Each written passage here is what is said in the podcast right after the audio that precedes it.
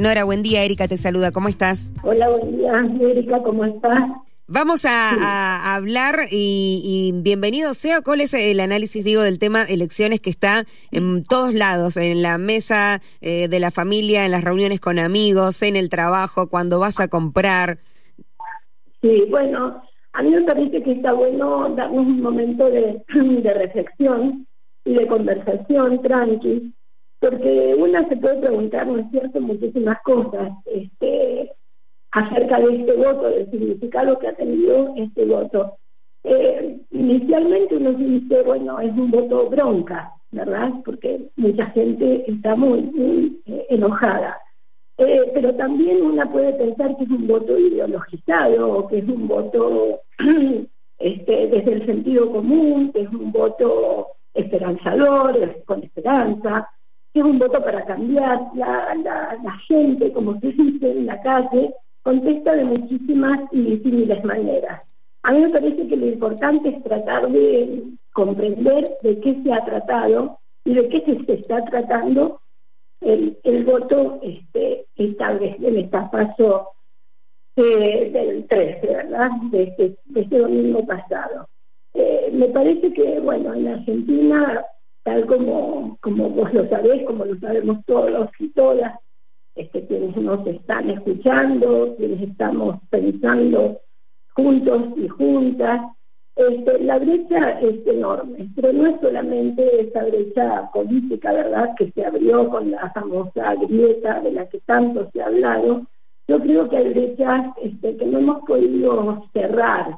Está la brecha económica, una distancia enorme, la brecha política, por supuesto, la brecha cultural, y me parece que esto nos ha llevado a eh, situaciones de violencia que no se ha expresado en los últimos tiempos con estallidos, ¿verdad? Las violencias en, en Argentina están sucediendo cada vez más fuertemente y se nota en el tejido social, en los lazos, en las relaciones sociales, eh, hay un aumento eh, enorme de situaciones de violencia, la expansión del narco en, los barrios, ¿verdad? En los barrios, en todos los barrios, este, clase media, barrios populares, en la fragilidad y también, perdón, en, la vulnerabilidad educativa, eh, en la enorme y brutal precarización del trabajo, yo diría que son este, nuevas, entre comillas, nuevas realidades sociales que han sido profundizadas, todos y todas lo sabemos, por un capitalismo extremo. ¿Qué es lo que ha segregado este capitalismo patriarcal extremo? Una, una ideología, desde mi punto de vista, no neoliberal patriarcal, en donde realmente la pandemia no hizo más que mostrarnos. ¿Te acordás, dice, que cuando fue la pandemia hubo montones de artículos como ahora están escribiéndose y hay voces que están saliendo para decir, ¿cómo vamos a salir de la pandemia? ¿Mejores? ¿Peores? Yo creo que hemos salido peores. Yo creo que como sociedad lo que se está mostrando actualmente, lo que a, los ojos y a la experiencia de cotidiana de cada uno y de cada una se nos muestra es que la sociedad está quebrada, es una sociedad rota, este, y con el agravante de que se han deteriorado absolutamente todos los, lazos que nos, que nos seguían uniendo, bien o mal. Entonces me parece que ante tantas violencias de cada ante tanta desilusión y desesperanza, bueno, que han sido exacerbados sin duda por la pandemia, por los efectos de la pandemia, eh, bueno, estamos ante una situación en donde lo que emerge más claramente me parece a mí es esta idea de yo me salgo solo. Iniciativas que son más bien de corte individualista, individual, eh, voces que aparecen desde, qué sé yo, los influencers, ¿verdad? Eh, personas que tienen muchísima más llegada en estos momentos hacia poblaciones juveniles, no tanto, eh, todo el efecto que se nota en la digitalización de todos los actos, también de la política. Yo creo que hay una distancia enorme, pero bueno, me gustaría primero terminar con esta idea del impacto, que más que una idea creo que es un fenómeno, cómo ha impactado y cómo sigue impactando este neoliberalismo, para colmo conservador, porque se lo presenta como neoliberalismo en lo económico, quizás lo vamos a analizar un poquito, pero también es un neoliberalismo, es una, una suerte de derecha conservadora que nos impacta en nuestras subjetividades, ¿verdad? Está toda la idea formada desde hace mucho tiempo, esto tampoco es nuevo, yo creo que el problema es que no se ha podido desde la política advertir lo profundo, lo profundo que ha llegado a tocar este fenómeno en las subjetividades, en lo más, más profundo y bajo. Cuando me refiero a bajo, me estoy refiriendo no este, bajo peyorativamente, sino lo más profundo de la sociedad. Hay toda una concepción meritocrática, ¿verdad? Hay toda una concepción del esfuerzo personal este, que refuerza en tiempos de crisis tan profundas la idea de bueno, yo me salgo solo y yo soy la persona que trabajo la verdad es que no me llega nada. Yo trabajo y esto qué, efecto desde mi punto de vista genera. Un efecto culpabilizador hacia otros sectores sociales o hacia otras personas, porque acá eh, no, se, no se está analizando, esto es un análisis por supuesto, yo no pretendo de ninguna manera ah, ah, este, decir qué pasa por la cabeza de cada uno y de cada una de los votantes. Lo que estoy tratando de hacer es un análisis para comprender qué es lo que sucedió este último domingo y que se viene generando está largadamente, pero manifiestamente también, porque la precarización, la precarización económica, la precarización social eh, es brutal y es eh, atraviesa a distintos sectores sociales de la sociedad, ¿verdad? Entonces, esta mirada, por decirlo en términos sencillos, este, tan moralizante, tan moralista, ¿no? yo trabajo, vos no, este, acá le están dando plan a todos los, este, que a los vagos, vos no estás a eso en la calle. Y uno está en la calle, hemos estado todo este tiempo, para colmo, en una sucesión de, elecciones este, de todo tipo, el humor social, la gente está muy enojada, está muy enojada porque siente que hace un esfuerzo enorme y que este esfuerzo en realidad no, no, no, llega, no le llega a esa persona. A esa persona. ¿Y, y Nora está desconectada de la clase política de la sociedad? Sí, sí, yo pienso que esto también es una, una advertencia. No sabemos qué va a suceder con el voto eh, el 24, el, sí, bien digo, ¿verdad? Este, eh, el 22 de octubre son las generales, ¿verdad? Claro, claro.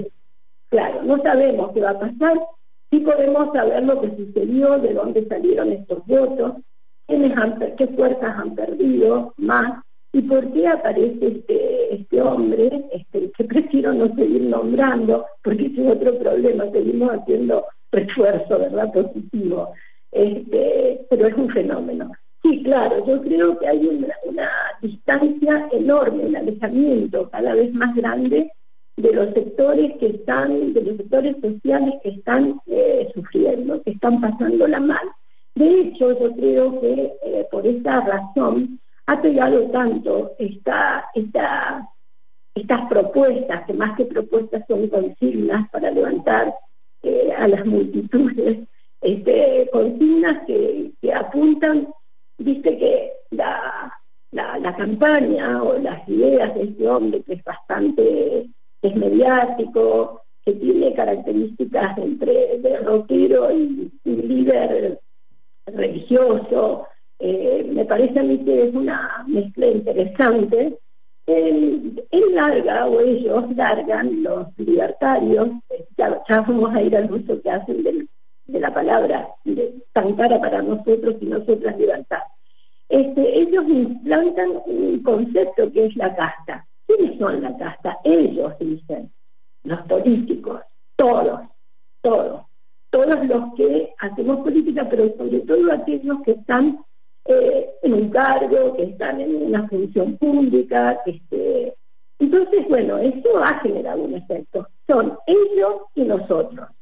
Entonces eso sí ha producido, y además es real, es real, esto ya no es una cuestión mediática ni propagandística, solamente que hay un alejamiento enorme, enorme entre eh, los políticos, los dirigentes y las dirigentes políticas y este, de la militancia, ¿verdad?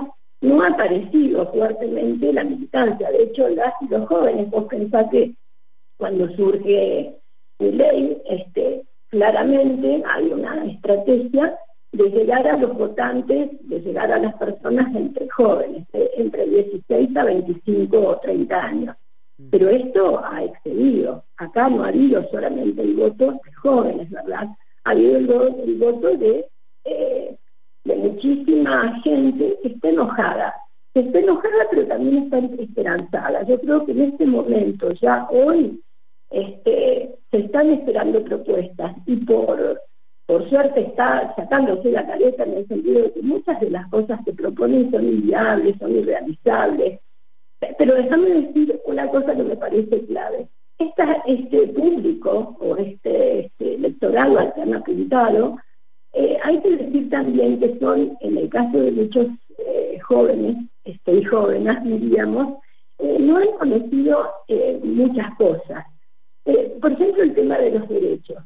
Yo creo que este, sabemos claramente, ¿no es cierto?, que la derecha o los sectores conservadores nunca han hecho protagonizado socialmente revueltas ni,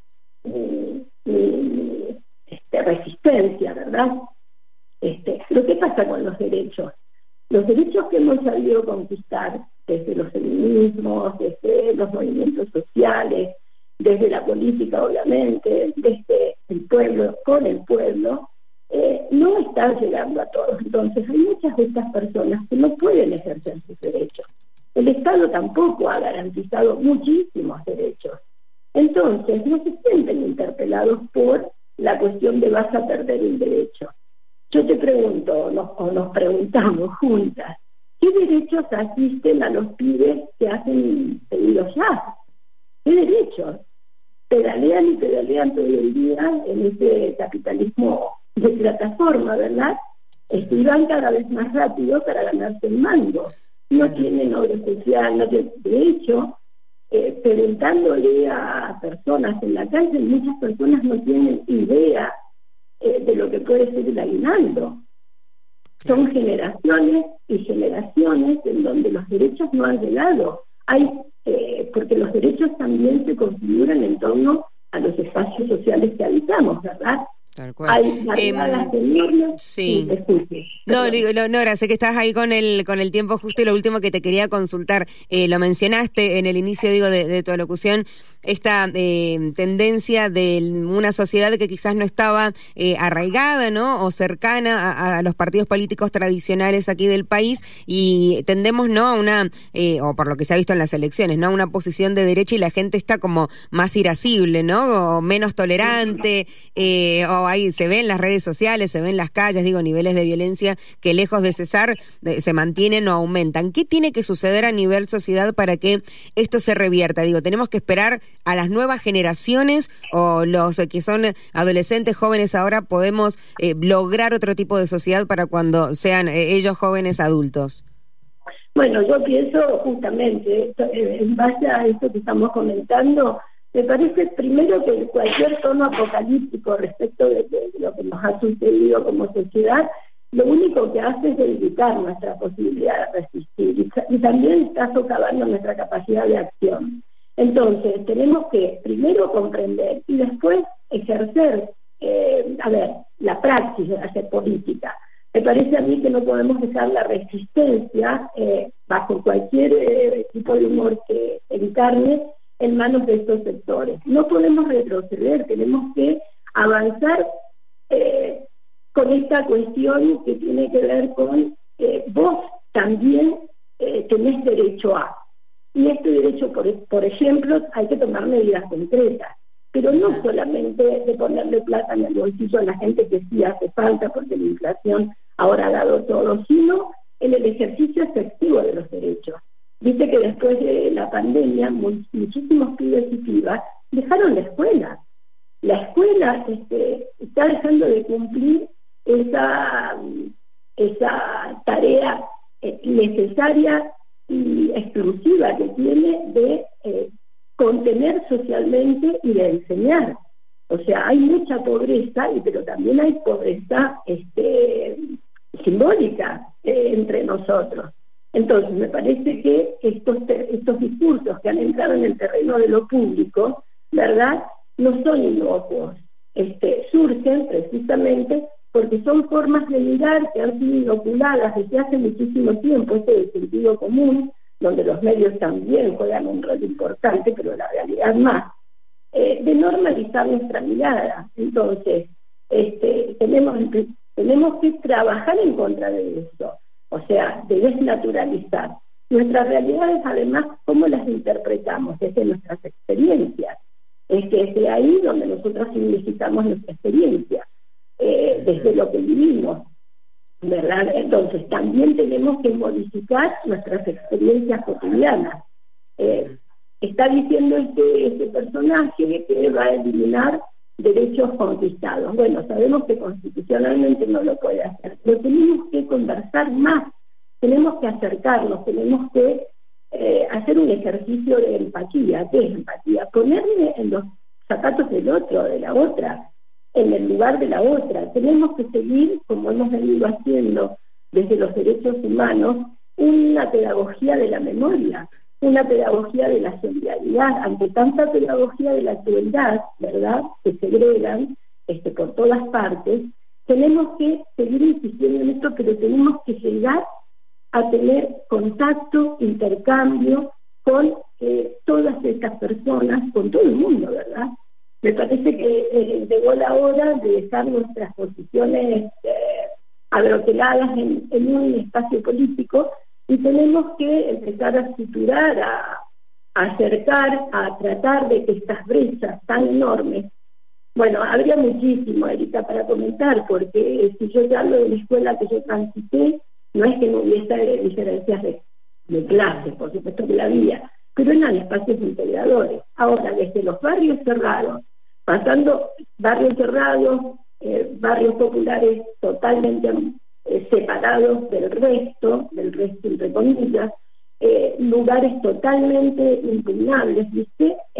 lo único que se ha generado es muchísima más discriminación y yo creo que este, hay muchísima, está muy recargada de odio y de, cuando no es de odio es o de indiferencia o de temor, de miedo a ese otro, a esa otra.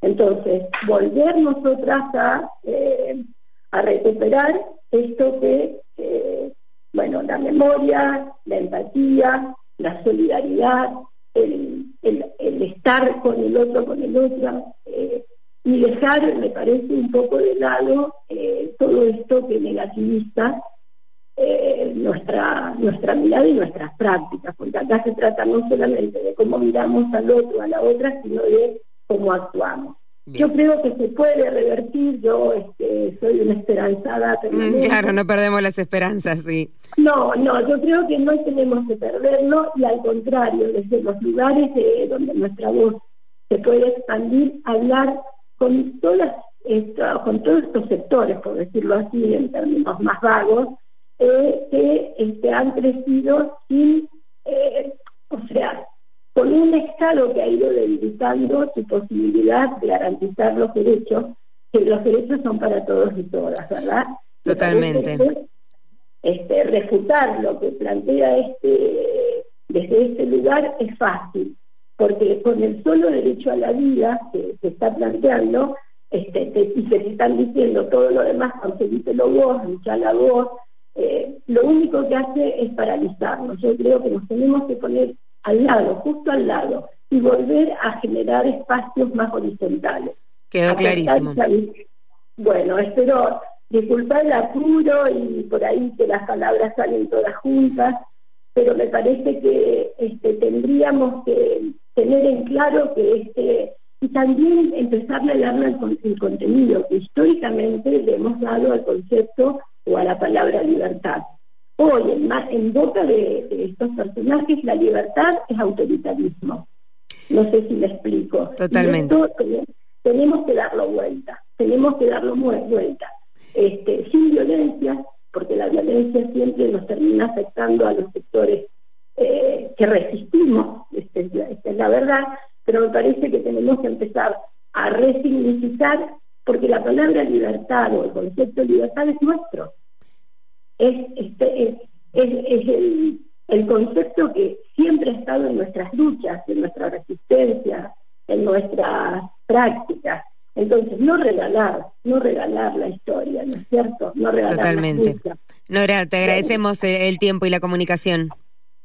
Bueno, yo les agradezco a ustedes este, por este contacto y bueno, a disposición en la medida en que lo que podamos pensar, decir y hacer sea útil para, bueno, para llegar a, a octubre más, más fortificadas, más reflexivas. Más reflexivos, totalmente. Que tengas buen fin de semana, Nora. Gracias. Gracias a vos también. A